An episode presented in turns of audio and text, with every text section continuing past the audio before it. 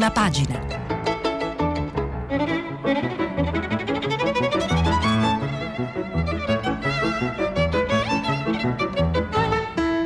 Questa settimana i giornali sono letti e commentati da Jacopo Zanchini, vice direttore del settimanale internazionale. Per intervenire telefonate al numero verde 800 050 333.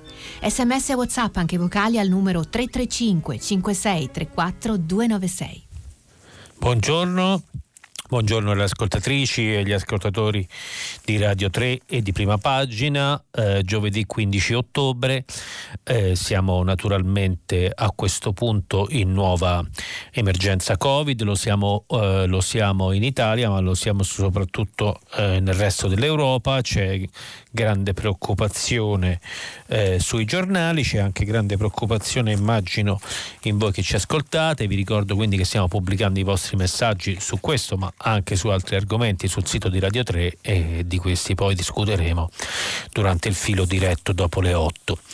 Allora dicevo naturalmente che eh, la preoccupazione principale eh, dei giornali è, è, il, il, numero di contagi, 7.332 eh, in Italia, nuovi contagiati, i tamponi però sensibilmente aumentati, 152.000 tamponi, quindi tanti, eh, serpeggia sui giornali eh, una certa preoccupazione generale ma anche particolare sulla Lombardia dove il tasso di eh, di nuovi contagiati, il numero di nuovi contagiati è aumentato eh, parecchio eh, ieri e quindi eh, di nuovo eh, la Lombardia torna un pochino al centro delle preoccupazioni. le altre preoccupazioni rispetto al tema Covid in Italia so, sulle prime pagine dei giornali sono la questione del Natale, cioè appunto un rischio di un Natale come dire in, in lockdown eh, in vari titoli di giornale e poi un blocco definitivo dello sport, altro tema che si ritrova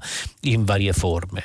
Naturalmente la Francia campeggia anche eh, su, questi, eh, su, questo tema, eh, il coprifuoco, parola diciamo da tempi di guerra, Emmanuel Macron ieri sera ha parlato ai francesi, eh, vengono chiuse dalle 21 alle 6 eh, di mattina eh, una serie di città francesi, quindi diciamo proprio un, un provvedimento forte, eh, ne vedremo, eh, ne vedremo i, le conseguenze eh, tra poco. Ehm, altre notizie che oggi eh, campeggiano sulle prime pagine dei giornali e tornano in varie forme sono eh, gli scandali del Vaticano e quindi questa Cecilia Marogna e quale fosse effettivamente il suo ruolo nel, nelle operazioni più o meno riservate eh, legate al Vaticano, viene chiamata naturalmente Lady Vaticano eh, a livello giornalistico, eh, l'altro tema è il blocco dei licenziamenti e la fine del blocco dei licenziamenti a partire da gennaio, quindi le preoccupazioni economiche, il MES e il ritorno di una possibile apertura eh, su questo tema e poi una serie di altre cose che andiamo a vedere sfogliando rapidamente le prime pagine. Eh, coprifuoco a Parigi in altre otto città, tra le altre cose il Corriere della Sera e poi un editoriale di Anto- Gian Antonio Stella, Il tempo perduto, che leggeremo in parte, in cui si punta il dito sul tempo che è stato perduto dal governo e dalle autorità quest'estate. Um, Invece la Repubblica punta più sulla responsabilità individuale con un articolo di Ezio Mauro di cui leggeremo una parte sull'importanza dei nostri comportamenti in quanto cittadini. Il titolo è qui sul Natale, record di contagi, Natale a rischio e poi Francia coprifuoco dalle 21 alle 6 per 20 milioni di persone. Eh, intervista a Luigi Di Maio eh, eh, sul caso Navalny, ma non solo, un'intervista al ministro degli esteri eh, a 360 gradi su vari temi. E eh, visto anche per dare continuità a questa nostra settimana di rassegna stampa, donne e recovery, se il governo accoglie la parità di genere, Lavinia, Lavinia Rivara sulla prima pagina della Repubblica eh, prosegue sul tema che abbiamo trattato anche nei giorni scorsi e di cui ci occuperemo anche oggi eh, un, eh, sulla stampa una foto della Tour Eiffel eh, con una statua con la mascherina eh, per, per, Parigi, ma il titolo principale, come dicevo, è sul blocco dei licenziamenti a partire da gennaio, cade il divieto, ma la cassa integrazione si allunga, incentivi a chi assume e ora Conte non esclude il MES. E invece due interventi sulla stampa di carattere ambientale. Ursula von der Leyen, Presidente della Commissione europea, è il tempo di una svolta culturale verde e sotto Ferdinando Boero se, sba- se sparisce la barriera eh, corallina al centro. Si parla ovviamente delle preoccupazioni per Milano. Uh, il quotidiano domani eh, possiamo ancora evitare il peggio con chiusure mirate, editoriale dell'articolo del, del direttore Stefano Feltri ce ne occuperemo tra poco e poi al centro record di contagi, ora il punto critico sono le terapie intensive, c'è una serie di grafici a illustrare la situazione. Se il Sole 24 Ore eh, si occupa in apertura di pensioni, eh, l'apertura che ci, il titolo che ci interessa di più, a parte quello sul Covid, è eh, quello sulla Brexit di cui si è occupata eh, Marina Lalovic poco fa. Eh, dunque, le imprese di Italia, Francia e Germania su Brexit serve l'intesa. C'è quindi preoccupazione per il negoziato sulle relazioni future tra Unione Europea e Regno Unito che è entrato in questi giorni in una fase assolutamente cruciale poche settimane dalla scadenza del 31 dicembre. Eh, il rischio di un non accordo è concreto, le imprese sono preoccupate e sì, altro tema di esteri che rimbalza sulle pagine dei giornali eh, sono naturalmente le elezioni statunitensi, gli uomini della Guardia Nazionale sono pronti a intervenire negli Stati Uniti per dar per dar forte alle forze dell'ordine se dovessero averne bisogno in caso di proteste. Le elezioni americane si annunciano particolarmente tese eh, a venire più tamponi più positivi. Crisanti a Natale prevedibile lockdown, Conte misure per evitarlo. La Ville Lumière spegne le luci ovviamente eh, eh, e poi alcune notizie, eh, alcune notizie di essere interessanti su avvenire in prima pagina. Intanto un articolo di Nello Scavo su eh, nuovi equilibri a Tripoli, arrestato il trafficante Bija, eh, l'uomo della trattativa svelata da avvenire delle minacce all'inviato del giornale, eh, una figura al centro di trattative anche con l'Italia, Abdurrahman al-Milad, meglio noto come Bija, Bija trafficante, arrestato ieri in un sobborgo di Tripoli e su questa faccenda vediamo se riusciremo a dire qualcosa. Più tardi, la Corte Suprema, la sfida della Corte Suprema degli Stati Uniti che ritorna anche in vari ehm, in vari giornali e poi ehm, un editoriale dell'economista Leonardo Becchetti, questi debiti da rimettere, quindi rimettiamo i nostri debiti, ehm, eh, rimetti a noi i nostri debiti, a venire diciamo, fa una citazione eh, non a caso eh, dal Padre Nostro, ma in realtà ci si riferisce alla Banca Centrale Europea e all'idea che questa possa cancellare i debiti degli stati nazionali, una, una proposta forte, ce ne occuperemo più tardi se sul fatto sì, l'apertura è su Milano il rischio di lockdown e in alto si continua sulle inchieste su Fontana. Attilio Fontana, governatore della Lombardia, alla figlia di Fontana incarichi da tre ospedali della regione. Eh, tra i temi, i temi, di esteri il, manifesto si occupa invece in prima pagina delle elezioni in Bolivia. Un altro tema eh, che emerge dalle prime pagine oggi sono sempre queste primarie per le elezioni di Roma, i nomi, i nomi dei candidati, chi si candida, chi si ritira e, e, su questo polemico editoriale di Marco Travaglio in difesa di Virginia Raggi e, e attaccando un pochino tutti gli altri candidati, in particolare Carlo Calenda. Eh, sul mattino di Napoli si fa ovviamente eh, riferimento alla situazione in Campania, all'ingorgo dei ricoveri, ma eh, al centro MES, appunto eh, la questione del ricorso eventuale al fondo, Santa, al fondo Salva Stati e ai 36 miliardi disponibili per le spese sanitarie a un tasso vantaggioso, Conte apre all'utilizzo del fondo salva stati se dovessero mancare risorse noi lavoriamo sugli obiettivi e sugli investimenti che dobbiamo fare dice Conte se mancano risorse. Ce le procuriamo. Al centro il virus la grande fuga dello sport c'è un campo di calcio appunto malinconicamente vuoto. Eh, e lo stesso problema sulla pagina del messaggero a parte il picco dei contatti dei sondaggi al centro niente dribbling al Covid, ora lo sport teme lo stop.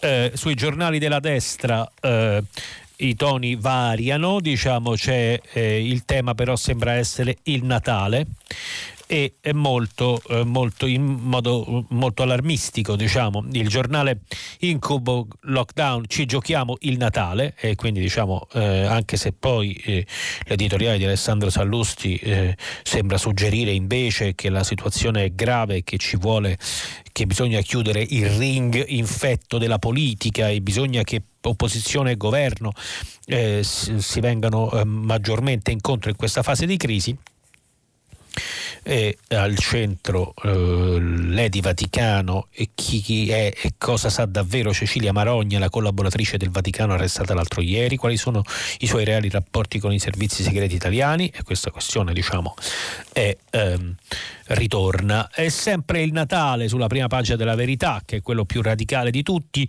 eh, ci vogliono rubare il Natale. L'economia già al collasso sarebbe il colpo di grazia negli ospedali troppi che dovrebbero essere dimessi ma non sanno dove fare la quarantena. Eh, interessante che la verità è uno dei pochi giornali che ritorna sulla questione eh, Benetton e la cessione di autostrade che in realtà in questi giorni eh, eh, torna di attualità un po' eh, come dire seppellita dal covid e ehm, il tempo di Roma, sempre stesso, sullo stesso registro, Conte semina in panico, vuole impedire il Natale. Al centro invece eh, la questione dei pescatori eh, di Mazzara del Vallo sequestrati in Libia, articolo di Franco Bechis, è più urgente di tutto, ridate il figlio a Rosetta che è una signora eh, di Mazzara del Vallo, eh, il cui figlio è sequestrato dalle milizie del generale Haftar. Su questo tema troverete tra l'altro domani un articolo anche tradotto su internazionale sulla questione dei calciatori italiani, dei calciatori libici detenuti in Italia e i pescatori di Mazzara del Vallo detenuti invece in Libia, sulla quale sembra volersi prolifilare uno scambio. Eh, continua il taos tamponi a Roma dice il tempo, tutti in fila, ma il drive-in chiude i cancelli. Bonne nuit è il titolo del manifesto, eh, un, con una foto molto malinconica su Parigi, chiusa, eh, una strada di, di, Parigi deserta, con una ragazza che cammina sotto la pioggia. L'Europa travolta dalla seconda ondata, Macron annuncia la stretta per combattere l'epidemia, coprifuoco a Parigi e in otto città della Francia. Sistemi sanitari a rischio, dalla Catalogna alla Repubblica Ceca, l'emergenza impone nuove restrizioni. In basso un articolo di Cristian Raimo sulla campagna di Roma. Eh, ha in alto Marco Revelli la marcia dei 40.000, l'anniversario del 15 ottobre del 1980, la sconfitta operaia che pesa ancora oggi. Su questo c'è Marco Revelli sul manifesto, c'è Gerd Lerner con un articolo sulla Fiat eh, interessante più sull'oggi. Eh, eh, e, e, che è interessante, eh, se ci riusciamo lo leggeremo più tardi. Ehm, ehm, siccome ormai molti giornali italiani sono eh, più o meno eh, in quota Fiat, leggere delle voci critiche su questo eh, diventa anche importante. Eh, eh, il riformista lo propongo perché eh, c'è un aspetto importante che emerge il caso Shalabayeva. Eh, che è successo? Ricorderete, forse no, che nel 2013 eh, ci fu il, se- il, sequestro, diciamo l'arresto, il sequestro, l'espulsione di Alma Shalabayeva e della sua piccola figlia Alua a Roma da parte della polizia italiana che la rispedì in Kazakistan. Moglie di un dissidente kazako, eh, Shalabayeva eh, fu spedita nel suo paese e fu usata come merce di pressione eh, per eh, su suo marito, diciamo, dal potere del Kazakistan. Eh, sono stato per questo condannati e la notizia emerge in vari giornali eh, con varie, eh, con varie, diciamo, con, con diversa visibilità. I condannati sono sette, ma due nomi spiccano eh, tra questi, sono quelli del questore di Palermo Renato Cortese e il capo della polizia ferroviaria Maurizio Improta. Il sequestro avvenuto alla fine di maggio del 2013 a Roma eh, eh, chi aveva dato il via libera all'espulsione, si chiede il riformista e poi il riformista naturalmente fa una polemica contro i magistrati e in particolare contro Pignatone che era legato a questi poliziotti e che, e che l'inchiesta diciamo e che condussero l'inchiesta eh, nel processo si è stabilito che gli imputati indussero in errore i magistrati, però insomma su questo il riformista fa polemica. Però la, la notizia è molto importante eh, perché si parla di una condanna eh, grave per dei poliziotti italiani che ebbero un comportamento eh, francamente insolito e eh, comportamento di cui però non vengono rintracciati, diciamo così, tra virgolette, i mandanti, cioè sono stati condannati i poliziotti, ma chi è che ha deciso che occorreva eh, consegnare eh, eh, la signora Shalabayeva al potere del Kazakistan, questo la sentenza a quanto pare non lo spiega. Eh, eh, direi che, eh, che, ci siamo, naturalmente anche il foglio apre più o meno sugli stessi temi ehm, degli altri, con una preferenza per eh, coprifuoco in Francia, questioni di Covid e eh, la Corte Suprema statunitense. Questo diciamo sono un po' i temi eh, eh, che emergono dalla eh, rassegna. Eh, rapidamente andiamo a vedere un pochino anche che cosa e, come, come, si commenta eh, questo momento un po' difficile. Sul Corriere della Sera vi dicevo Gian Antonio Stella, il tempo perduto, ne leggiamo una parte. Stavolta no, per favore, stavolta ci venga risparmiata la sbigottita sorpresa davanti all'impennata dei numeri dei contagi, con i 7.332 nuovi casi e 43 morti di ieri, superiori persino a quelli quelli del 21 marzo. Scoprire a febbraio che il virus scoppiato in Cina aveva ammazzato un pensionato reo di aver giocato a carte con gli amici in un bar di Voe e Uganeo fu sul serio un inaspettato ceffone in faccia, per quanto gli scienziati avessero avvertito che le cose avrebbero potuto prendere quella piega. Ma ora erano mesi che, a dispetto del delirio collettivo di un'estate pazza di spiagge traboccanti, di folle euforiche che sbuffavano impazienti, ehm, eh, davanti a chi ricordava sommessamente l'obbligo della mascherina, almeno negli assembramenti più appiccicosi, si sapeva che l'ondata di ritorno, la definizione testuale finì nell'archivio dell'ANSA l'11 marzo, sarebbe arrivata. Eppure tantissime cose che si sarebbero potute fare dalla fine del lockdown a oggi non sono state fatte, rinviate, lasciate lì in sospeso, a volte mai avviate. E qui saltiamo e arriviamo qui. Il guaio è che il nostro paese che il nostro è un paese di dannunziani, per dirla con le parole di, Go, di, Pietro Gobbetti, capace di grandi gesta, di coraggio, abnegazione e generosità nei momenti più difficili, ma incapace di rispettare se stesso e gli impegni presi con gli altri nella realtà quotidiana. È così poco fiducioso nella propria capacità di mantenere le promesse in tempi meno estremi da cercare di volta in volta una scadenza a cui farsi inchiodare. Basti ricordare l'Expo 2015 a Milano, la cui candidatura venne avanzata nove nove anni prima e accettata sette anni prima dell'evento, poi aperto in Mondovisione mentre ancora le carriole correvano su e giù febbricitanti per gli ultimi lavori. Un andazzo che ha plasmato tutto, fino all'invenzione per sfuggire a una ragnatela burocratica che ogni governo rinuncia presto a riformare dell'emergenza perenne. Lo Stato che inventa scorciatoie per imbrogliare le proprie regole senza restarne paralizzato. Saltiamo ancora. E così rischia di andare a finire anche stavolta. Erano preziosi i tre mesi appena trascorsi, preziosi per andare subito a recuperare, magari con una gara nazionale, le dosi necessarie del vaccino antinfluenzale in attesa, quando sarà, dell'agognato anti-Covid-19 e sprecati da regioni come la Lombardia che nella fosa, nell'affannosa rincorsa a rimediare ai propri ritardi finirà per pagare lo stesso prodotto il triplo del Veneto erano preziosi per prendere di petto i grandi problemi della sanità pubblica, fino ad oggi salvata dalla generosità di medici e infermieri, ma esposta soprattutto nel mezzogiorno a gravissimi rischi, mentre ancora pochi giorni fa veniva promesso un bando super veloce per avvicinarsi all'obiettivo di 3.443 nuovi posti letto di terapia intensiva e 4.213 di terapia subintensiva. Erano preziosi per settori come l'agricoltura e il turismo, che dopo aver respirato un po' in questa estate sregolata, rischiano di ritrovarsi ora coi problemi di prima, dopo aver aspettato settimane e mesi quella cassa integrazione in deroga, resa di fatto irraggiungibile da procedure burocratiche che, come dimostrano nel loro libro Tito Boeri e Sergio Rizzo, sembrano scritte apposta per chiudere il più possibile i rubinetti dell'erogazione. Poi Stella continua, ma non abbiamo tempo di leggere tutto, salterei sullo stesso tema. A domani è il giornale diretto da Stefano Feltri che lui stesso in copertina effettivamente anche lui fa riferimento a quest'estate folle la chiama eh, poi su questo magari eh, riusciremo a discutere ma eh, in ogni caso eh, quello che ehm, eh, su cui si, si, concentra, eh, si concentra, Feltri, eh, Stefano Feltri, alla fine sono le alternative disponibili. La prima è continuare con la politica dei piccoli passi, una limitazione nuova alla settimana.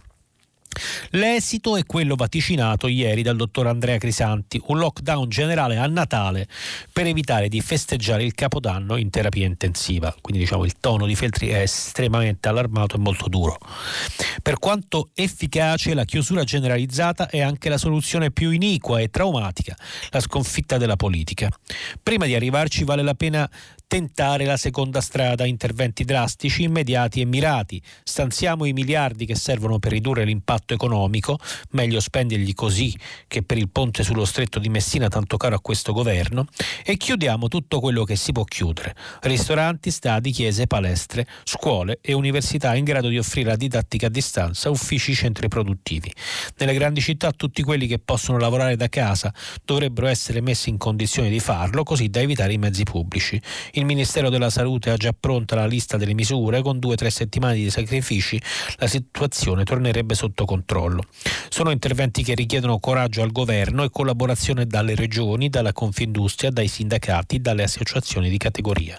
La politica deve indicare la linea, poi spetta a noi fare tutto il possibile. Quindi diciamo qui abbiamo una critica di quello che non è stato fatto da parte di eh, Gian Antonio Stella, eh, in parte anche da parte di Feltri eh, sulle questioni dell'estate e poi Feltri con una proposta invece di chiusura. Su un fronte eh, in parte diverso sullo stesso tema c'è l'editoriale di Ezio Mauro, ex direttore di Repubblica, che comincia in prima pagina e, eh, ma noi andiamo a leggere la conclusione a pagina 25, mi interessava il raffronto perché Ezio Mauro invece si concentra più sul concetto di responsabilità individuale. Non c'è bisogno dell'ordine impartito dal governo per imporci il dovere di uno sforzo supplementare di attenzione, di cautela, di prevenzione che ripari il sistema minimo di relazioni sociali in cui ci muoviamo, trasformandolo per quanto si può da pericolo in uno scambio di garanzie reciproche a tutela della civiltà e non solo della salute. Questo non significa naturalmente che il potere pubblico non sia tenuto a fare la sua parte e che i cittadini non debbano esigere quelle misure di contrasto che dipendono esclusivamente dal governo e in particolare dalle regioni che troppo spesso la pubblica opinione si dimentica di chiamare in causa. Se l'arma totale contro il virus ancora manca e non dipende dalla politica, la dotazione e l'efficienza delle infrastrutture sanitarie d'emergenza è un dovere, come l'adeguamento dei servizi essenziali a una fase straordinaria. E invece dobbiamo fare i conti ogni giorno con ritardi, imprevidenze, errori, inadeguatezze che riguardano ormai strumenti e mezzi di assoluta necessità, dal vaccino antinfluenzale latitante o le mascherine, ai tamponi, alle terapie intensive, ai trasporti pubblici troppo affollati che rischiano di veicolare il virus. È giusto su questo incalzare il governo e le regioni, ma sapendo che tutto il resto dipende da noi, prendiamoci un pezzo di sovranità nella lotta contro il virus e gestiamola in proprio. Siamo cittadini, non spettatori. Quindi vediamo qui delle, delle uh, come dire, delle concezioni eh, diverse di come gestire eh, questa fase eh, e, e, di come mettere l'accento su eh, invece eh, le varie responsabilità tra chi eh, chiede chiusure e chi invece chiede giustamente di porre rimedio alle disfunzioni, ai problemi che ci sono e chi naturalmente richiama il dovere dei cittadini e la responsabilità. La Francia, abbiamo detto, il coprifuoco, eh, Leonardo Martinelli sulla stampa, eh, la mano dura di Macron, coprifuoco notturno in città, il presidente in tv no lockdown, a tavola non più di sei persone. Eh, comincia l'articolo di Martinelli. È dura avere vent'anni nel 2020, dunque non voglio dare lezioni ai giovani. Vorrei che capissero che per alcune settimane e mesi dovremo fare degli sforzi. Ci si potrà vedere, vedere ma meno numerosi. Lo so, è uno sforzo enorme. Ieri sera Emmanuel Macron in diretta TV a partire dalle 20, pedagogico e posato, ha fatto di tutto per apparire rassicurante e far ingoiare la pillola a tutti i francesi. Ma non sarà facile perché nella regione di Parigi e in altri otto agglomerati, i più importanti del paese, si, appli- si tratterà di applicare un coprifuoco a partire dalle 21 fino alle 6 della mattina. La Francia, che già da maggio aveva riaperto le scuole, anche se progressivamente, e accelerato, stra- e accelerato sulla strada del lockdown, deve arrendersi alla realtà di fatti. La seconda ondata della pandemia colpisce duramente il paese. Non ne abbiamo perso il controllo, ha precisato Macron ieri sera, intervistato da due giornalisti e ha ribadito che no, non eh, ci sarà un nuovo confinamento nazionale confinement è il termine che usano i francesi per dire noi abbiamo preso il termine lockdown in prestito dall'inglese, i francesi come al solito hanno un loro termine che è confinement. Eh, eh, che non ci sarà un nuovo confinamento nazionale sarebbe esagerato e neppure localizzato, ma ha annunciato un coprifuoco notturno per quattro settimane nelle regioni di Parigi e nelle aree metropolitane di Grenoble, Lille, Lione, Montpellier, Rouen, Saint-Étienne, Tolosa e in quella che comprende Marsiglia ed Aix-en-Provence. Scatterà a partire dalla mezzanotte di domani e Macron vorrebbe che fosse poi esteso a sei settimane in tutto fino al primo dicembre. In questo caso avrà bisogno di un voto del Parlamento. È la risposta a dati inquietanti, 150.000 nuovi casi in Francia nell'ultima settimana, 13.000 annunciati ieri sera, per le ultime 24 ore addirittura 27.000 sabato. Non solo, lunedì si è superata la soglia di 1.500 malati di Covid in rianimazione per la prima volta dal 27 maggio, Parigi in particolare è sotto tensione, risulta positivo il 17% di chi si fa il tampone e il 42% dei posti di rianimazione occupato dai malati. Macron ha anche raccomandato ai suoi concittadini a non essere più di sei quando si invitano familiari o amici in casa e neppure in strada o al ristorante non bisogna superare quel numero. Nessun limite invece per gli spostamenti da una regione all'altra. Non impediremo alla gente di andare in vacanza e qui si riferisce alle vacanze che ci sono in Francia per la Toussaint, cioè diciamo per la festa dei santi. E, intorno al primo novembre che sono però varie eh, e sono eh, come dire a macchia di leopardo differenti nelle differenti regioni francesi. E nessuna restrizione a livello dei trasporti pubblici compresa la metropolitana parigina. Ci saranno persone ha sottolineato il presidente che continueranno a lavorare di notte o la mattina presto e ad avere la necessità di spostarsi. Quindi abbiamo visto la questione ehm, la questione ehm, Francia e di come appunto un altro paese eh, si pone eh, il problema di, di, di, contagi che sono ampiamente superiori eh, a quelli dell'Italia, eh, ma ricordiamoci che le cose marciano spesso con l'epidemia in maniera esponenziale e quindi, e quindi dobbiamo fare i conti con delle misure anche noi, anche se meno radicali. Uh, mi riferivo prima alla questione del sequestro Shalabayeva e alla sentenza. È, è, è, strano, alcuni giornali tipo Repubblica che all'epoca ricordo avevano seguito la cosa con grandissima attenzione, oggi non la, eh, la riportano in maniera estremamente eh, discreta. Eh, Andiamo sul fatto a pagina 13. Cinque anni di carcere e interdizione perpetua dei pubblici uffici. Fa impressione leggere queste parole associate al nome di Renato Cortese, oggi questore di Palermo, una carriera da super poliziotto nel curriculum le manette messe ai polsi del capo dei capi di Cosa Nostra, Bernardo Provenzano. Stessa pena per un altro nome eccellente della Polizia di Stato, Maurizio Improta, oggi a capo della Polfer, ex questore di Rimini. È questa la condanna giunta ieri in primo grado a Perugia, quella di Alma Shalabayeva, la moglie del dissidente kazako, kazako Mukhtar Abliazov, che nel 2013 fu espulsa dall'Italia insieme alla figlia. Fu sequestro di persona. Ed è per questo che sono stati condannati a 5 anni Cortese in prota, rispettivamente nel 2013 capo della squadra mobile e responsabile dell'ufficio immigrazione di Roma, insieme con i due poliziotti Francesco Stampacchia e Luca Armeni. Per quest'ultimo, vabbè, saltiamo ci sono giustamente le parole della difesa. Il punto è che i giudici del Tribunale di Perugia, dopo otto ore di Camera di Consiglio, hanno emesso una sentenza molto più dura di quanto avesse proposto la stessa accusa. Una sentenza tanto più clamorosa se consideriamo che di questo sequestro di persona non v'è traccia di alcun mandante. È stata fatta giustizia, ma nessuno degli imputati aveva un interesse personale in questa vicenda, ha commentato il legale di parte civile. Vuol dire che hanno obbedito a degli ordini e chi li ha dati l'ha fatta franca eh, soddisfatta la donna delle sentenze, la Shalabayeva, nel mio paese non sarebbe andata così e questo diciamo è sicuro. Due anni e sei mesi di reclusione e va bene, poi ci sono altre pene minori. Si attendono le motivazioni e, e, questo, e, questo, è interessante perché ci riporta diciamo, a un tema che è uno dei temi di oggi, che è quello della politica estera italiana, chi la fa, chi non la fa, chi dà gli ordini eh, nei, ehm, nei, diversi eh, paesi eh, rispetto anche a dei rapporti con paesi autoritari e, eh, come il Kazakistan e come questi rapporti vengono gestiti. Su questo sicuramente è interessante l'intervista a Luigi Di Maio che non, che non vi leggerò eh, in integrale, che trovate su Repubblica eh, a firma di Annalisa Cuzzocrea a pagina 13.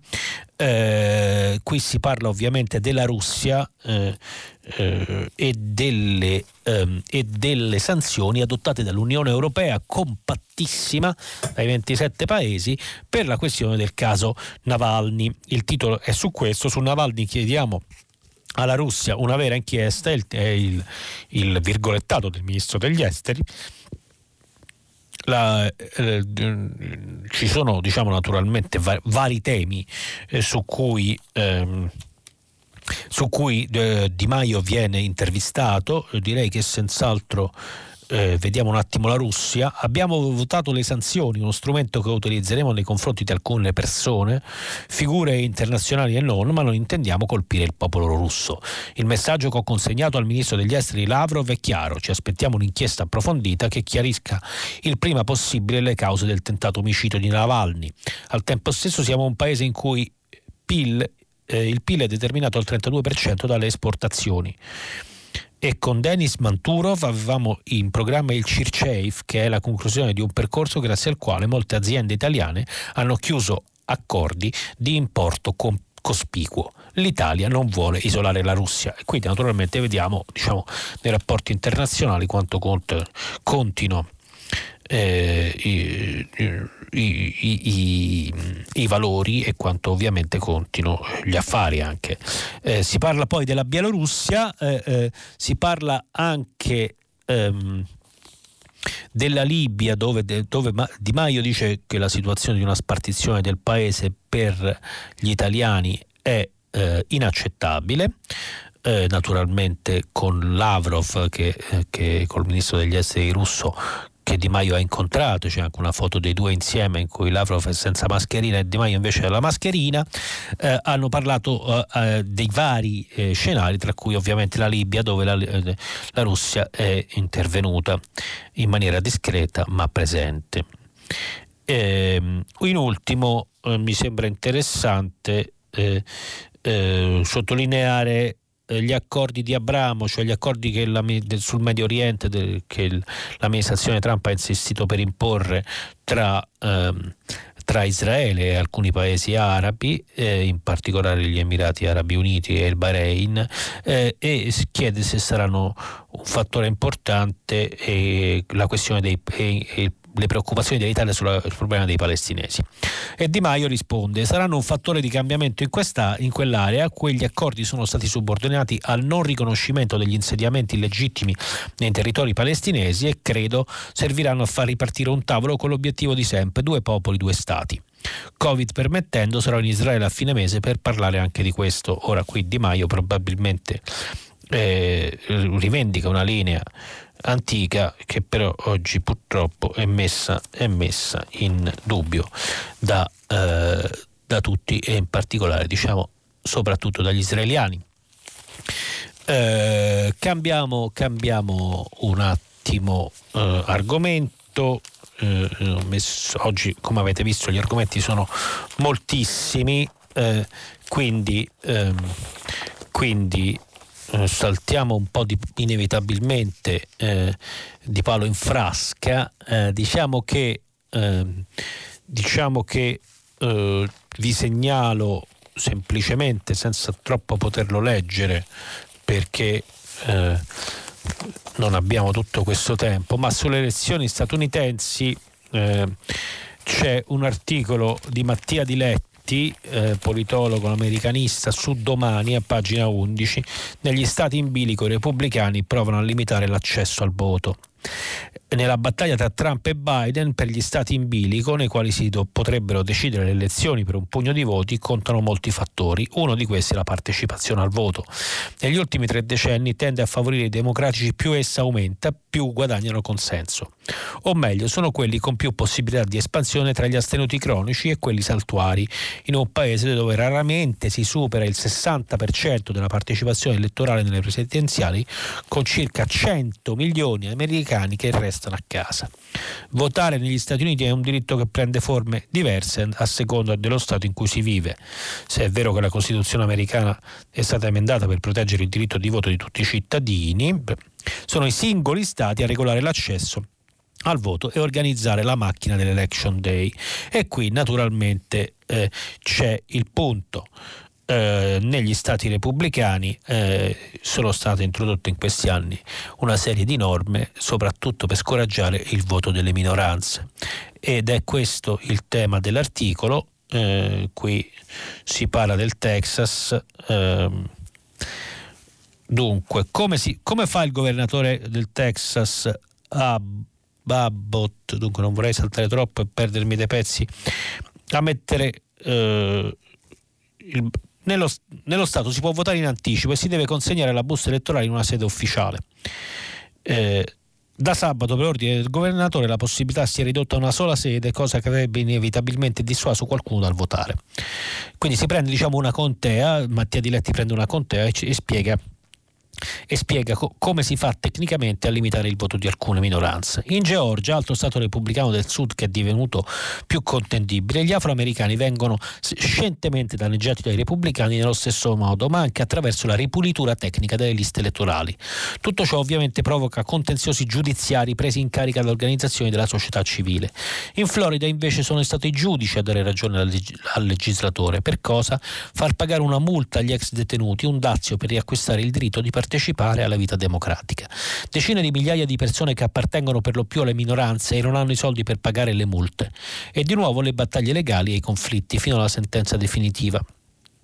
Potremmo raccontare molte altre vicende simili e il loro contrario, le tecniche per aprire il sistema. La democrazia americana, ricordiamocela, ricordiamocela, è composto anche di queste incongru- di queste e altre incongruenze, incongruenze della democrazia americana sulle quali eh, appunto pubblicheremo su internazionale.it anche un video che racconta proprio nel, nel dettaglio queste tecniche di, di eh, ostacolo al voto. Eh, delle minoranze in certi stati in cui eh, anche poche decine di migliaia di voti possono fare la differenza.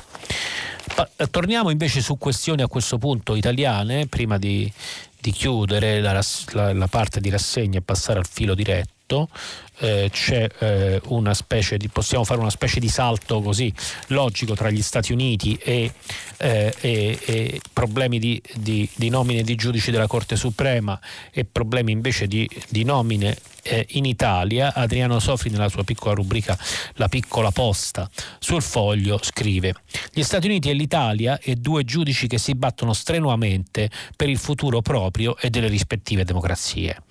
Amy Coney Barrett si aspetta dal Senato americano la conferma alla nomina alla Corte Suprema. Pier Camillo Davigo, tra pochi giorni pensionato dalla magistratura, si aspetta dal Consiglio Superiore della Magistratura l'autorizzazione a restare in carica come consigliere nel Consiglio Superiore della Magistratura. Barrett, 48 anni, resterebbe in carica per tutta la vita. Davigo, 70 anni, sì e no, la miseria di altri due anni. E non glieli vogliamo dare? Qui chiaramente eh, Sofri fa anche eh, un po' dell'ironia perché non credo che abbia molta simpatia per Davigo, ma ehm, eh, questo è un tema che tra l'altro eh, la, la, permanenza di Davigo nel CSM eh, c'è in vari, in vari eh, giornali. Dunque, dicevo dell'anniversario della marcia dei 40.000. Eh, intanto per i lettori giovani chiaramente è un po' più complicato. Se ne occupano, se ne occupano ehm, il manifesto, abbiamo detto, con un articolo anche di Marco Revelli e, e se ne occupa Gad Lerner, in, eh, si occupa della Fiat Gad Lerner sul fatto. E allora qui è complicato orientarsi sui giornali. Allora, ehm, Marco Revelli racconta quella sconfitta operaia che pesa ancora oggi, il 15 ottobre 1980, esattamente 40 anni fa, in un cinema della semiperiferia torinese dal nome prezioso Lo Smeraldo si teneva il Consiglione, il canto del cigno della classe operaia che per un decennio aveva tenuto in scacco la Fiat e il padronato italiano. L'assemblea dei delegati operai che per 35 giorni avevano presidiato gli stabilimenti presentava davanti ai volti di sfinge dei tre massimi leader sindacali dell'epoca, Lama, Carniti eh, benvenuto la sintesi della propria epopea e quindi ricordiamo che ci fu questa grande marcia di um, dirigenti e in parte anche operai e, e, e quadri della Fiat contro il blocco del, delle fabbriche eh, dell'epoca. E, e, e, quindi l'accordo diciamo, fu firmato alla fine alle condizioni chieste dall'azienda e viene considerata una data simbolica nella storia del, del movimento operaio italiano e in qualche modo una, una, disfatta, una disfatta straordinaria della sinistra che ha cambiato un po' tutto. Quindi l'articolo di Marco Revelli del manifesto, un'intervista sempre sul manifesto a Tiziano Rinaldini, all'epoca coordinatore auto della FIOM in ultima pagina. Ma invece per quanto riguarda l'oggi, eh, Gad Lerner sul fatto FCA, come si chiama adesso, FCA adesso è nuda l'inchiesta operaia nella fabbrica in crisi, 10.000 intervistati nella ex Fiat. E qui, eh, e qui si parla di oggi. Parlano ancora di divisioni in classi, una sciocchezza. Eh, mi fanno ridere quando ci chiamano padroni. Era l'aprile del 1988 quando Cesare Romiti, con tono sprezzante, consegnava questa sentenza definitiva a Giampaolo Panza in un libro intervista. Il manager, il manager romano che nell'autunno 1980 aveva sbaragliato i sindacati dopo i 35 giorni di resistenza operaia a Mirafiori, appunto la marcia dei 40.000, non si presentava solo in veste di condottiero della riscossa aziendale, ma perciò stesso come salvatore della nostra economia, portavoce di un modello virtuoso da applicare applicarsi anche alla gestione della cosa pubblica. Oggi possiamo verificare sul lungo periodo l'esito di quel conflitto sociale culminato nella cosiddetta, l'abbiamo detto, marcia dei 40.000. L'equazione secondo cui ciò che va bene alla Fiat va bene per l'Italia si è rivelata una grande bugia. Usufruendo di mano libera nella sua ristrutturazione e godendo di un decennio di enormi profitti, la multinazionale torinese scelse di impiegarli in operazioni di diversificazione finanziaria. Insieme al costo del lavoro sacrificò la qualità dei prodotti e arretrò arretrò nell'innovazione tecnologica fino a ridursi sull'oro del fallimento. Il gruppo Fiat, che nel 1980 aveva in Italia 350.000 dipendenti, oggi ne conta meno di 80.000 ha dovuto fare ricorso a ingenti finanziamenti pubblici mentre il reddito dei suoi lavoratori subiva una netta decurtazione. Conosciamo le conseguenze sociali e qui si parla naturalmente eh, del, dire, del, rapporto anche del, con la sinistra, la fine della centralità, della centralità operaia e dice benvenuta dunque l'inchiesta che oggi ci offrono la Fondazione di Vittorio e la Fondazione Sabatini a fotografare la presenza in Italia della Fiat divenuta FCA e prossima alla fusione con Peugeot. E qui eh, racconta delle circa 10.000 interviste eh, agli operai che rivelano che solo il 12% dichiara di aver migliorato la propria posizione, il 60% ne denuncia invece il peggioramento. Quindi spostata ad Amsterdam la sede legale, a Londra la sede fiscale, l'azienda sotto la guida di Marchionne ha inaugurato un metodo che in, teoria, che in teoria dovrebbe superare l'organizzazione fordista della produzione taylorista, ma i 10.000 intervistati rivelano che ciò non ha incrinato il tradizionale modello gerarchico del lavoro. Quindi diciamo che eh, eh, tra questa nuova inchiesta sugli operai della Fiat fatta oggi eh, rivela che eh, molte cose sono cambiate, ma alcune invece, su alcune c'è una certa continuità e soprattutto quello che dice Gad Lerner, non per forza tutto questo è stato un bene per l'Italia. Direi che con questo articolo possiamo chiudere la parte di rassegna stampa dei giornali di oggi. Eh, ci vediamo tra pochi eh, minuti eh, per il filo diretto. Vi ricordo che stiamo pubblicando i vostri messaggi sul sito di Radio 3. Jacopo Zanchini, vice direttore del settimanale internazionale, ha terminato la lettura dei giornali di oggi. Per intervenire chiamate il numero verde 800 050 333. Sms e WhatsApp anche vocali al numero 335 56 34 296. Si apre adesso il filo diretto di prima pagina per intervenire e porre domande a Jacopo Zanchini, vice direttore del settimanale internazionale. Chiamate il numero verde 800 050 333. Sms e WhatsApp anche vocali al numero 335 56 34 296.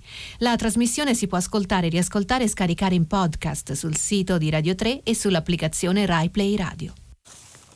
Eccoci qui, buongiorno di nuovo, buongiorno a chi si collega adesso per il filo diretto con gli ascoltatori. Vi ricordo che stiamo appunto pubblicando i vostri messaggi sul sito di, di, Radio 3. Cominciamo con il filo diretto e sentiamo la prima telefonata. Pronto, buongiorno. Eh, buongiorno, sono Maria Lucia, chiamo da Patti, provincia di Messina.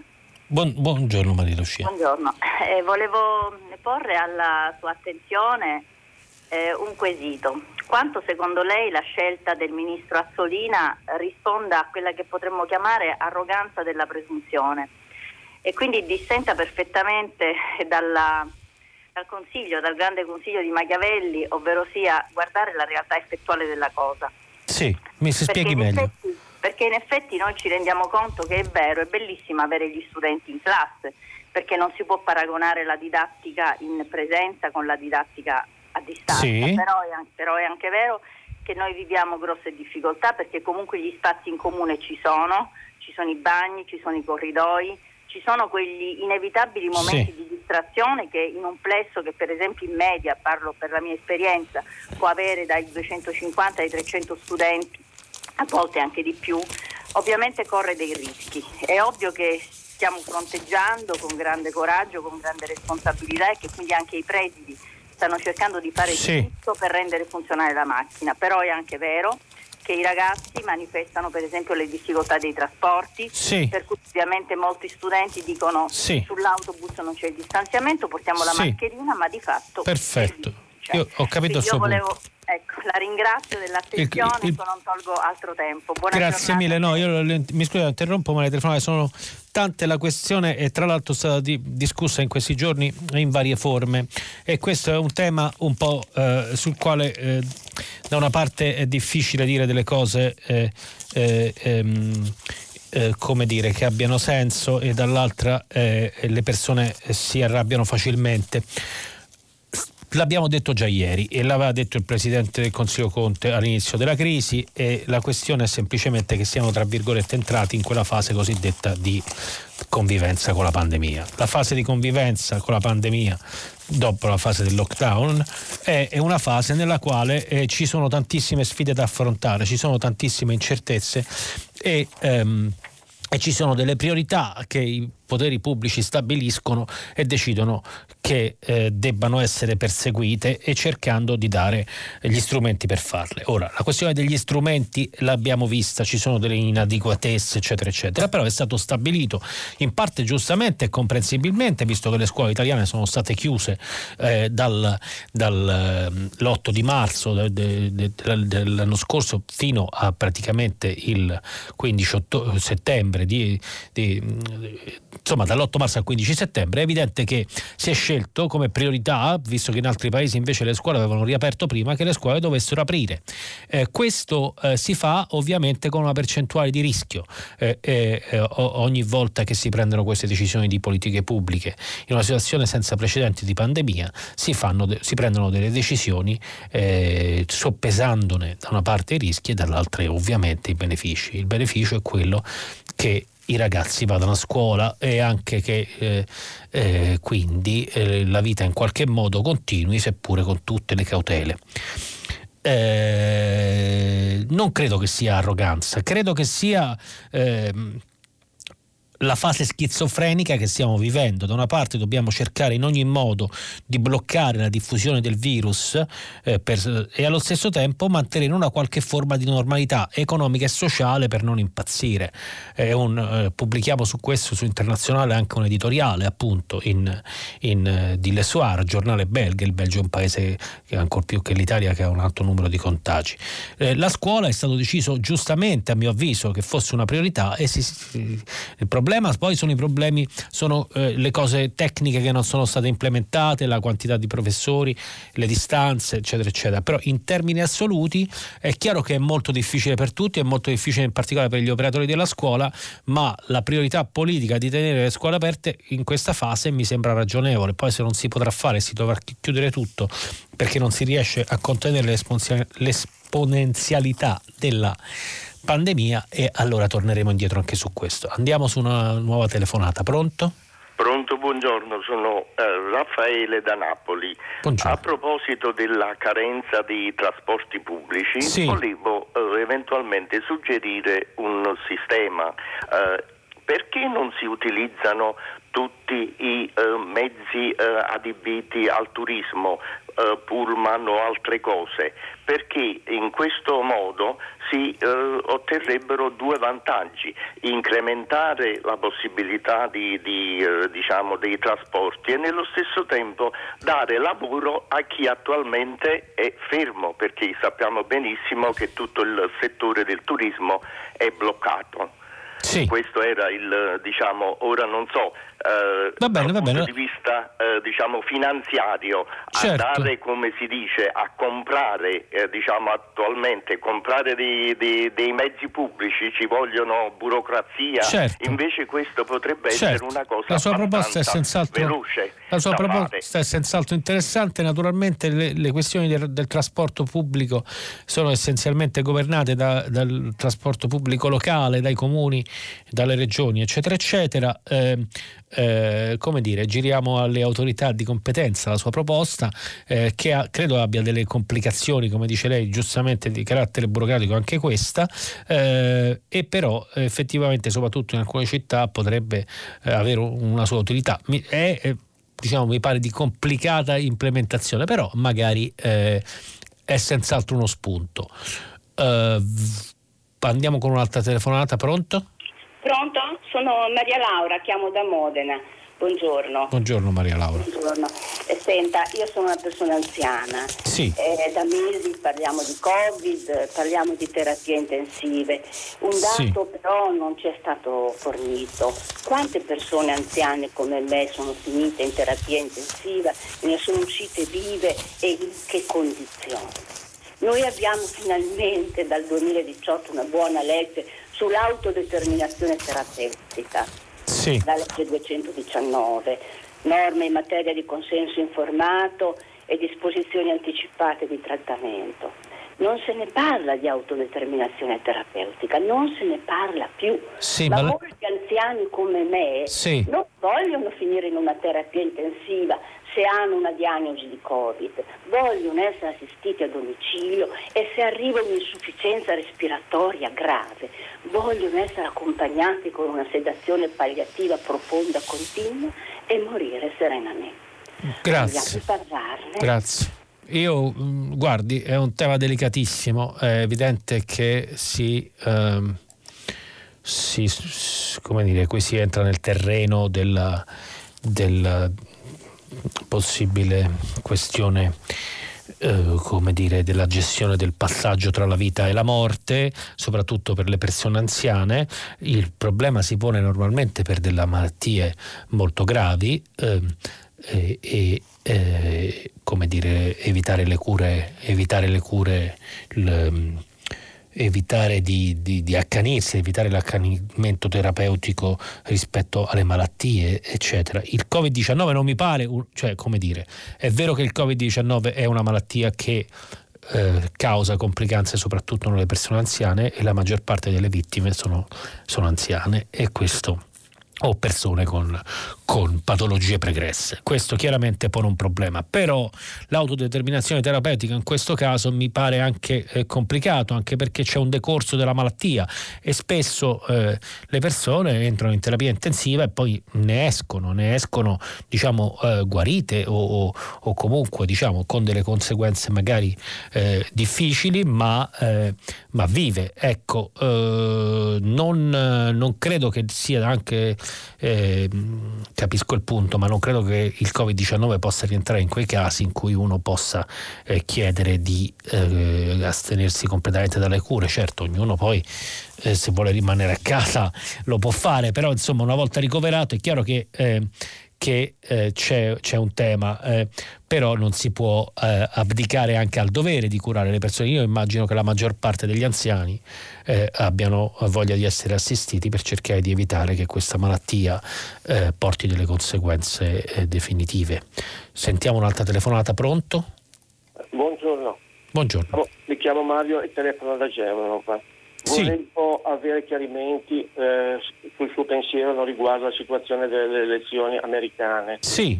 Ho letto, cioè appena raccontato no, dei, dei, vari trucchetti e artifici no, che i repubblicani stanno sì. adottando negli stati no, con governatori del loro partito sì. per impedire il voto alle minoranze. Sì. Le volevo chiedere se lei pensa che sia reale e credibile praticamente non la situazione la post elezioni dopo un'eventuale vittoria di Biden schiacciante con ricorso no, la, di vari avvocati eh, per bloccare no, i risultati e, e, lasciare tutta la gestione in mano ai giudici e alla Corte Suprema.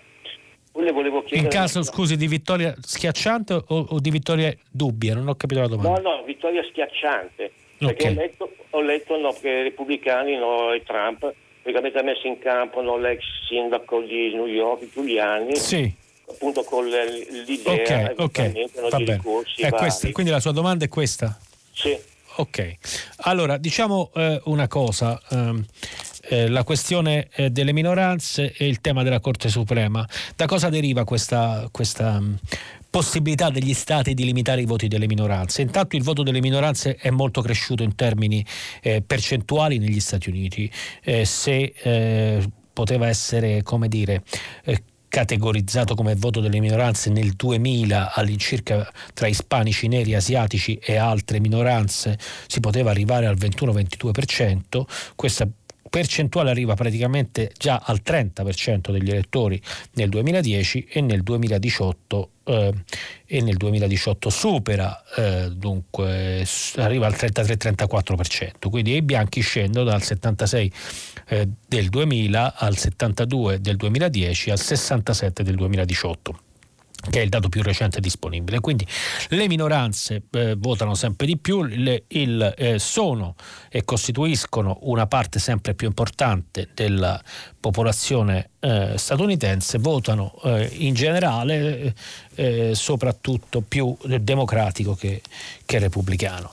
La questione della limitazione e del tentativo di limitare eh, il voto delle minoranze nasce da una sentenza della Corte Suprema presa in anni recenti eh, dal giudice di origine italiana Antonin Scalia che la presiedeva sul fatto che eh, c'era una norma che prevedeva che negli stati in cui c'era stata la segregazione eh, e quindi gli stati soprattutto del sud degli Stati Uniti, le eh, autorità statali non potevano prendere decisioni che cambiassero le leggi elettorali locali e che limitassero il diritto di voto. Eh, eh del, delle, ovviamente delle minoranze in particolare e dei neri in particolare. Uh, con una storica sentenza di qualche anno fa, vado a memoria, ma non, non mi ricordo se era 2014 o, o dopo, eh, eh, la Corte Suprema abolì questa norma dicendo non ha più ragione di esistere questa norma perché, perché o esiste in tutti gli stati, ma non si capisce perché debba esistere in... Um, in, solo in alcuni stati, quelli del sud. Chiaramente è, è invece la razza della norma c'era in questi stati del sud, non solo il ricordo della segregazione, ma diciamo una struttura di emarginazione ancora delle minoranze, in particolare degli afroamericani, esiste ed è solida. Che è successo? Da quel momento in poi i governatori repubblicani si sono impegnati a cercare di introdurre delle norme sempre più bizantine per partecipare alle elezioni, tant'è che la coda media del, l'abbiamo visto anche con l'articolo di Mattia Diletti prima, la coda media in un seggio in, eh, di, di, un, di, un, luogo abitato da afroamericani può arrivare certe volte a 7, 8, 9 ore e ehm, e invece nel, nei quartieri a maggioranza bianca eh, ci si sbriga in mezz'ora 40 minuti. Questo eh, è il risultato di una sentenza, è il risultato di politiche deliberate eh, per ostacolare il voto delle minoranze, in particolare nei swing states e in una serie di stati che, in cui eh, il voto è in bilico. Eh, lei faceva riferimento, l'ascoltatore faceva riferimento alla possibilità, in caso di vittoria schiacciante di Biden, di una serie di ricorsi. Questo non lo vedo, in caso di vittoria schiacciante, appunto la vittoria, essendo schiacciante, dovrebbe consentire un passaggio di poteri abbastanza fluido. Quello che vedo invece è un rischio di, in caso di vittoria, eh, come dire, sul filo di lana e di incertezza anche attraverso il conteggio dei voti, in particolare del voto postale. Oggi sul, di, sul sito internazionale trovate un video su perché Trump attacca il voto postale e perché il voto postale è così importante nelle elezioni americane. Bene, nel conteggio dei voti normali, il conteggio dei voti per posta, eccetera, eccetera, si potrebbero verificare degli intoppi, si potrebbe arrivare not- oltre la notte del 3 novembre senza un risultato certo. Eh, Trump potrebbe avere la tentazione di proclamarsi vincitore prima della fine eh, dello spoglio e questo è lo scenario che tutti quanti più temono, cioè un risultato incerto e poi quindi un conflitto, eh, un conflitto difficile da, da dipanare eh, su chi sarà il prossimo presidente degli Stati Uniti. Ci sono un'altra telefonata in linea, pronto? Pronto, buongiorno, mi chiamo Barbara. Buongiorno Barbara. Eh, dunque io parlo di un, diciamo, un, evento, oggi c'è il Giro d'Italia e la provincia, i senati, eccetera, le scuole sono ancora chiuse.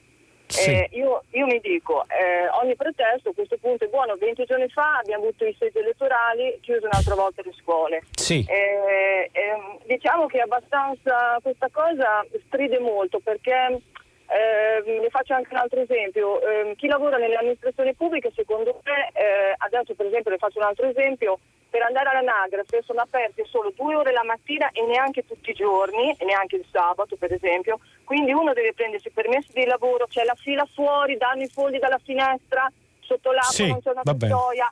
Io penso che c'è un disagio ehm, che non è più tollerabile, nel senso che anche la scuola come mai quest'estate che c'era la possibilità di recuperare quei mesi persi a primavera ed era un'occasione buonissima, ma questi professori, questa scuola non dice niente di se stessa, cioè ehm, io ritengo che ehm, la scuola così era già un fallimento prima, ma adesso è una catastrofe. Va bene. E, e, ecco, questo è, diciamo, è tutto un, un, un, chi lavora nel pubblico, diciamo, bisogna mettere mano fortemente a questa situazione perché è, sì, adesso, senza... mi chiedo nella busta paga come si giustifica tutta questa assenza. Ecco, la ringrazio, arrivederci. Grazie. Eh, dunque, eh, l'abbiamo detto prima, è una questione di priorità e spesso l'agenda delle priorità viene definita in questo modo. La scuola in teoria appunto è una priorità, effettivamente però non tutto quello che doveva essere messo in campo per far funzionare le scuole in questo ritorno a scuola caratterizzato dalla pandemia è stato messo in campo e questo l'abbiamo detto, l'abbiamo anche letto dai giornali.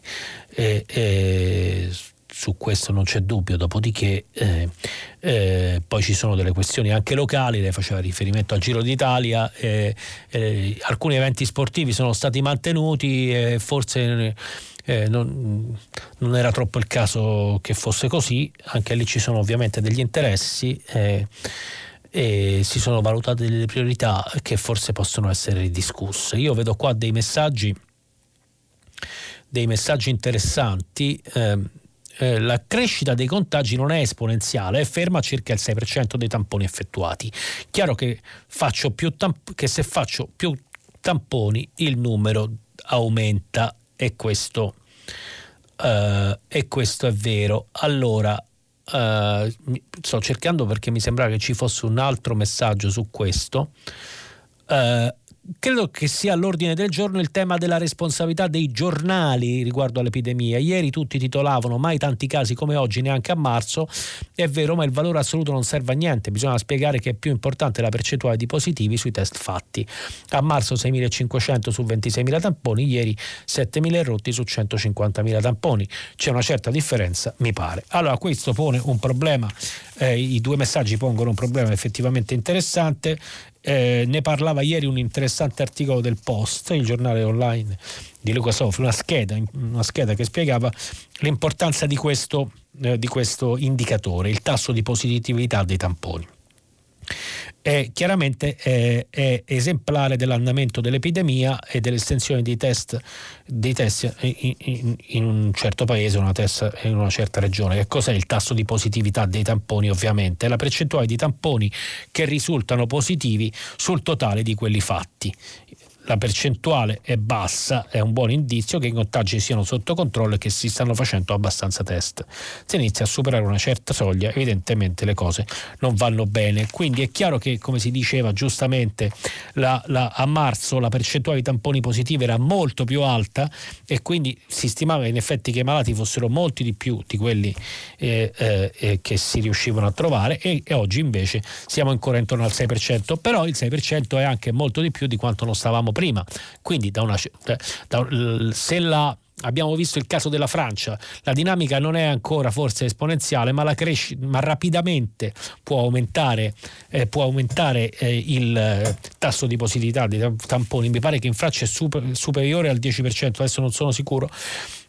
E si può creare quindi rapidamente una situazione molto difficile, come abbiamo visto dal, dalle scelte prese da Emmanuel Macron in questi, in questi giorni. Quindi eh, quindi vero che eh, è, è, quello un, un, indice interessante, ma è anche vero che poi eh, ehm, la crescita è reale e bisogna tenerla sott'occhio. C'è un'altra telefonata?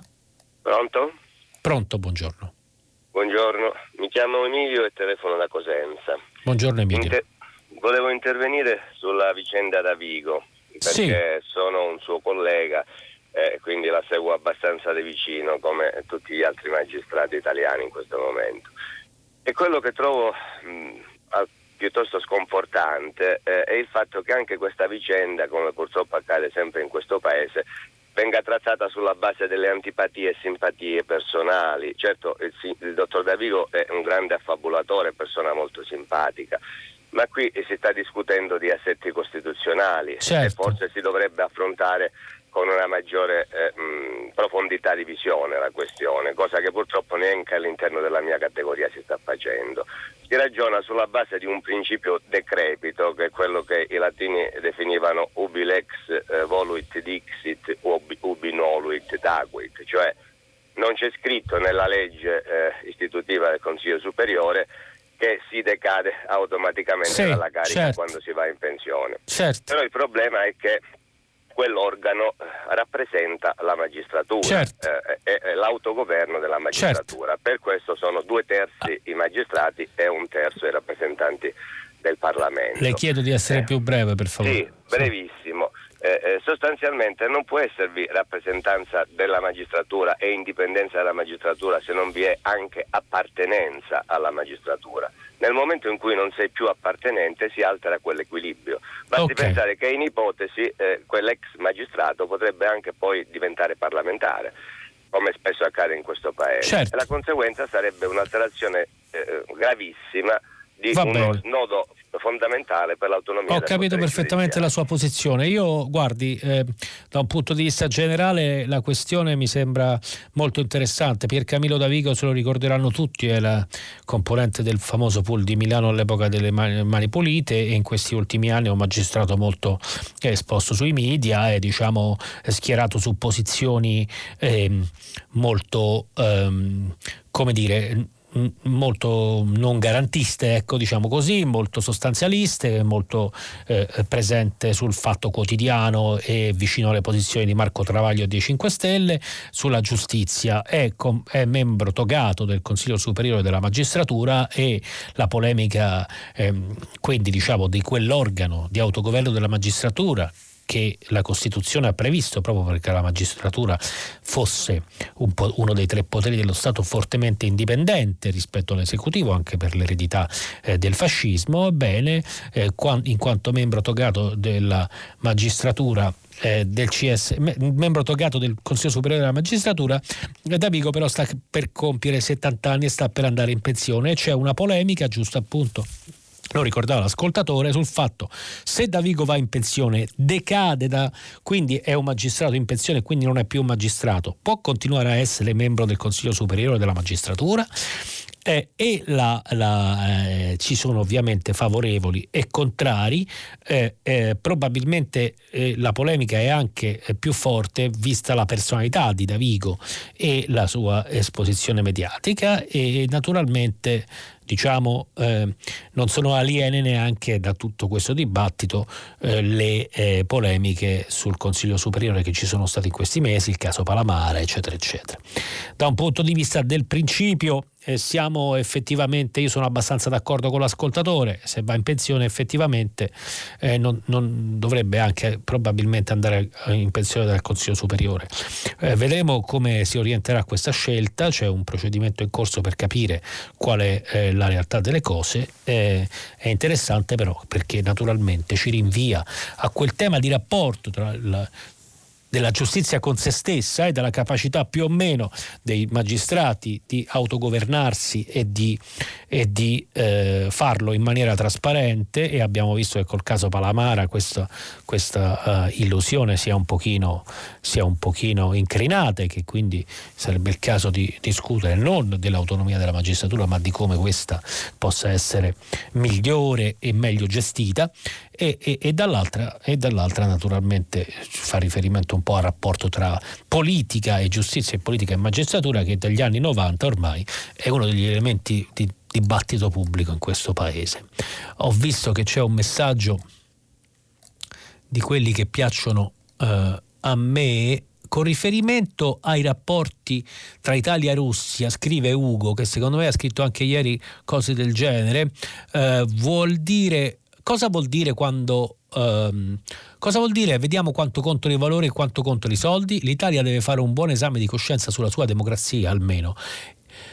E, fa- e, dico fare un bel confronto tra il suo modo di governare e quello della Russia. Alla fine si accorgerà l'Italia che in Russia c'è più democrazia che in Italia. Ovviamente siamo un paese libero e Ugo esprime così la sua opinione eh, Vladimir Putin è presidente della Russia dal 1999, eh, eh, a un certo punto ha finto di essere primo ministro e si è alternato con Medvedev che ha fatto il presidente, ma insomma diciamo è, è il, può, ha, esercita su un paese grande e importante del mondo un potere assoluto, non è consentita di fatto alcuna opposizione e eh, come abbiamo visto nel caso di Alexei Navalny, ma come vediamo purtroppo dagli anni 90 e come abbiamo visto anche con giornalisti importanti come Anna Politkovskaya, Kafkaia che indagavano sulle, sui crimini in Cecenia, eh, eh, e, elimina sistematicamente o fa eliminare o comunque qualcuno elimina per suo conto eh, gli oppositori politici e i dissidenti. Questa è la Russia. Ora eh, io vedo che in Italia eh, spesso si cresce questo sentimento di ammirazione per l'uomo forte e si vede in Putin un uomo forte, difensore dei valori tradizionali e, e, e si arriva a, a, dire queste cose. Naturalmente si può pensare e dire quello che si vuole, dopodiché chiaramente eh, eh, si può anche dire a me piace, mi piace l'uomo forte, mi piacciono i dittatori, chiamiamo le parole con, eh, chiamiamo le cose con il loro nome, però dire che in Russia c'è più democrazia che in Italia chiaramente diciamo si, si, si rischia di, di sfiorare il paradosso corso. C'è un'altra telefonata, pronto? Sì, buongiorno, sono Stefano, chiamo da Rimini. Beh, faccio un, un, un piccolo corollario a quello che ha detto. Ci sarà meno democrazia in Italia, ma questo non impedisce a Ugo di trasferirsi in Russia perché le frontiere non sono chiuse Beh. e poi sperimenterà di persona. Eh, scusi la battuta. Eh, no, io chiamavo perché eh, volevo fare una piccola integrazione, non voglio dire correzione che sembra mi sembra di essere un maestrino a quello che ha detto lei a proposito della sentenza sul caso Shalabayeva. Sì. Allora, tecnica o Shalabayeva, forse si dice Shalabayeva, non, non, io avevo sempre detto in altro modo, ma insomma, su quel caso di Perugia. Sì. Eh, in realtà la sentenza non c'è e quindi non può ancora spiegare assolutamente nulla perché in Italia il sistema è che alla fine del processo i giudici o il giudice legge il dispositivo, ma solo il dispositivo, non come sì, in Sudafrica certo. che si leggono tutta la sentenza per tre giorni, no? ecco, e verrà depositata dopo. Quindi si possono fare solo delle grandi ipotesi e questo al di là del caso specifico è un vizio eh, che sicuramente in Italia c'è, che prima ancora di leggere le motivazioni si sa già certo. quali sono le motivazioni. In alcuni casi si può intuire. E, la, l'altra cosa che volevo dire è che effettivamente, su questo però le do completamente ragione, sarà molto interessante eh, capire perché Cortese e Improto una mattina si sono svegliati e invece che andare in montagna hanno preso eh, questa dissidente e l'hanno eh, diciamo così, mh, consegnata alle procedure per l'espulsione. Io poi nel dettaglio sì. la vicenda non la conosco. Certo. Perché insomma va bene che uno era il capo dell'ufficio immigrazione e l'altro era il dirigente della mobile, se non mi ricordo male. Sì, certo. Eh, sì, insomma, quindi non, non, io e lei che passiamo per strada e magari abbiamo voglia di fare chissà che cosa. Certo. Però diciamo che a questi livelli qui sarà veramente interessante capire se e come e adesso non voglio cadere nell'errore che imputa agli altri eh, mi viene da pensare che questa cosa potrebbe avere avuto un ruolo nella decisione eh, del Tribunale e, e, soprattutto nella quantificazione di una pena che è veramente alta. Insomma, sinceramente io un po' massimo sì, di queste cose certo. e è una pena, è una pena importante. Insomma. Però almeno, come si dice, aspettiamo le motivazioni. No? No, non dico aspettiamo l'appello, la Cassazione, cioè, almeno però aspettiamo le motivazioni e cerchiamo di capire perché questo sarebbe stato non un'espulsione illegale ma addirittura un sequestro di persone. Grazie mille.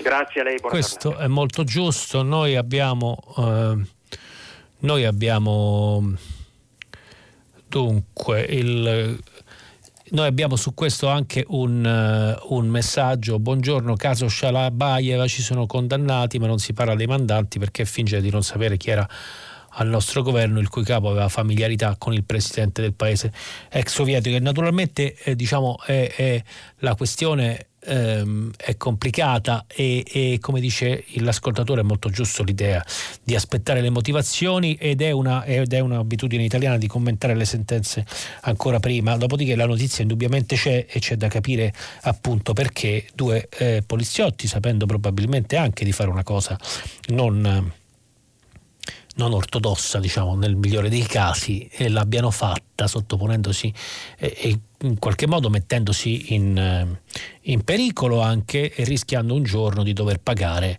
eh, per qualcun altro. Questo è chiaramente è chiaramente il tema e chiaramente anche il tema della, dei rapporti politici eh, con, con eh, paesi eh, che, sono, che, sono, autoritari o dittatoriali. Ne abbiamo parlato prima della Russia, eh, il Kazakistan è, è eh, come dire, ha un presidente che è in carica dal 1991 di eredità sovietica anche lui, si chiama Nursultan Nazarbayev e eh, di fatto esercita sul paese un potere a, assoluto c'è una eh, in Asia centrale, ieri abbiamo, eh, l'altro ieri eh, abbiamo parlato dei problemi dell'Asia centrale, del Kirghizistan, il Kazakistan è, molto, è un paese molto più grande, molto più importante e, e di quelli che facevano parte dell'Unione Sovietica. Eh, pronto? C'è un'altra telefonata? Pronto? Pronto? Sono io in collegamento? Lei è in collegamento, io la Alberto sento. da Udine, sì. Grazie Alberto. Io volevo parlare a proposito appunto del, del, del discorso dei 40.000 e della situazione, da, diciamo così, da testimone operaio, lavoratore sì. e impegnato sindacalmente. Beh, 40.000 indubbiamente sì, è stata veramente una sconfitta del sindacato, ma è stata una sconfitta del sindacato per uh, aver interpretato male la situazione, perché detto fra noi, 40.000 sono tanti, la manifestazione grossa che ha così ribilanciato il sindacato e così, però il sindacato stesso poteva portare in piazza centinaia di migliaia di persone, sì. poteva gestire senz'altro il periodo tremendo del terrorismo con tutte le, con tutte le implicanze, con tutte le cose in modo diciamo così eh, più razionale, forse meno, forse meno diciamo così, di forza eccetera, però lasciare, abbandonare diciamo, la, la, la, il confronto sindacale e, e, diventare praticamente come è diventato il sindacato adesso, e dico anche la CGL, il mio sindacato per dirla, è diciamo un sindacato burocratico e, e non rivendicativo, è stata eh, veramente una sconfitta ed è stato veramente quello che ha aperto le, le porte a diciamo così, uno strapotere padronale, diciamo pure padronale, eh, padronale che ha, investi- che ha, impostato tutta l'economia sul discorso della crisi, sul discorso del, sul discorso del, diciamo così, del contenimento delle spese, eccetera. E questo ha portato anche alla fuga, cioè fuga, ai trasferimenti delle nostre attività produttive in, in modo eclatante verso paradisi fiscali, eccetera. Per il momento, per quello che riguarda eh, l'attualità, io direi che bisognerebbe ricominciare un discorso molto più serio, molto più complessivo e diciamo anche, diciamo così, moderato. Ma si dovrebbe sì parlare della crisi, si dovrebbe sì parlare mm, del virus, eccetera, ma si dovrebbe anche parlare di una eguaglianza, di un, di un ritorno a parlare de, dei stipendi e della divisione migliore dei redditi, perché noi sappiamo benissimo che l'Italia è un paese ricco, noi sappiamo benissimo certo. che, che, l'Italia, che noi sappiamo benissimo che in Italia e gli industriali fanno okay. quello che vogliono, sì. tagliano i posti di lavoro il suo punto e, è tengono, tengono, in soffitta, tengono in frigorifero ricchezze molto sì. ingenti. Sì. Quindi il sindacato dovrebbe svegliarsi, dovrebbe riavere, riprendere quelle prerogative Guardi, è stato chiarissimo. È fare stato... un discorso onesto, certo. moderato direi anche però Va bene. preciso. Benissimo, grazie. grazie mille. È una, un tema di cui si è parlato anche ieri a tutta la città ne parla con David Bitus, la marcia dei 40.000, vediamo che suscita giustamente ancora eh, molte passioni, soprattutto mettendola in relazione con l'attualità e i problemi dei salari oggi, dei quali si parla eh, sempre di meno. Abbiamo letto tra le notizie che ci sarà la fine del blocco di licenziamenti a partire da gennaio, il che è certamente estremamente preoccupante. Eh, eh, e il signore giustamente, eh, il tele, il, l'ascoltatore metteva in evidenza l'importanza di parlare di queste cose eh, eh oggi e che il sindacato ne parli. Allora, eh, c'era un altro messaggio. Eh, c'era un altro messaggio ehm, sull'articolo eh, di Avvenire di cui ho appena di cui ho in passant citato sulla remissione dei debiti eh, e le banche centrali eh, la questione era, eh, di, mi, mi, chiedevano di, di, di, soffermarmi, purtroppo è lungo, non posso, in sostanza si chiede di cancellare i debiti, eh, che la Banca Centrale Europea cancelli con un tratto di penna i debiti dei paesi più indebitati per questa situazione straordinaria del dopo Covid. E poi eh, cerca di capire come si potrebbe fare e quali potrebbero essere i problemi. Ecco, questo è il massimo che posso dire nel tempo che ci rimane rispetto all'ascoltatore che mi chiedeva maggiori notizie. Prego, prego un'altra telefonata. Pronto? Eh, buongiorno Zanchini, Ennio da Milano. Buongiorno Ennio. Faccio riferimento alla telefonata della signora che chiedeva in caso di, di, di gravità di essere lasciata andare, di essere accompagnata alla fine. Io vorrei suggerire alla signora quanto ho fatto ho una lettera che mi accompagna dove, datata 14 marzo ma che ho aggiornato e riconfermo l'intenzione dove dico ai signori medici in caso di, di gravità, in caso di potenziale intubamento, roba del genere, io non voglio essere sottoposto a tale insistenza terapeutica. Innanzitutto se sono nella condizione di dover scegliere mi facilito il compito e poi la cosa più grave è che siccome sono anziano io non voglio uscire da, da u, u, una terapia del genere così invasiva certo. e quando si esce da quella, caro Zanchini che mi ha suscitato un benevolo sorriso, non si, non si sceglie la vita, si sceglie di continuare a desistere, caro. Dopo quella malattia, per chi è anziano, certo. dovrebbe continuare a vivere Quanti? un numero di anni, Grazie. non so quanti, curandosi. La devo... Grazie, chiaramente sono temi estremamente impegnativi, io non, non ho detto che, cioè, eh, ovviamente ogni persona poi può uscire da queste brutte malattie in maniere diverse e alcuni sono giustamente molto preoccupati di eh, che, che, che, che, la vita dopo sia molto difficile e molto dura. Eh, sono i dilemmi purtroppo di questo momento che ci tocca vivere. Ora purtroppo devo chiudere eh, il filo diretto, ma naturalmente ci rivediamo domani. Dopo di me il giornale radio Silvia Bencivelli conduce pagina 3, poi primo movimento alle 10 come sempre, tutta la città ne parla. Invece approfondirà uno dei temi proposti dagli ascoltatori. Potete riascoltarci sul sito di Radio 3. Grazie mille e a domani. Jacopo Zanchini, vice direttore del settimanale internazionale, ha letto e commentato i giornali di oggi. Prima pagina, un programma a cura di Cristiana Castellotti. In redazione Maria Chiara Beranec, Natascia Cerqueti, Manuel De Lucia, Cettina Flaccavento, Giulia Nucci. Posta elettronica, prima pagina chiocciolarai.it. La trasmissione si può ascoltare, riascoltare e scaricare in podcast sul sito di Radio 3 e sull'applicazione Rai Play Radio.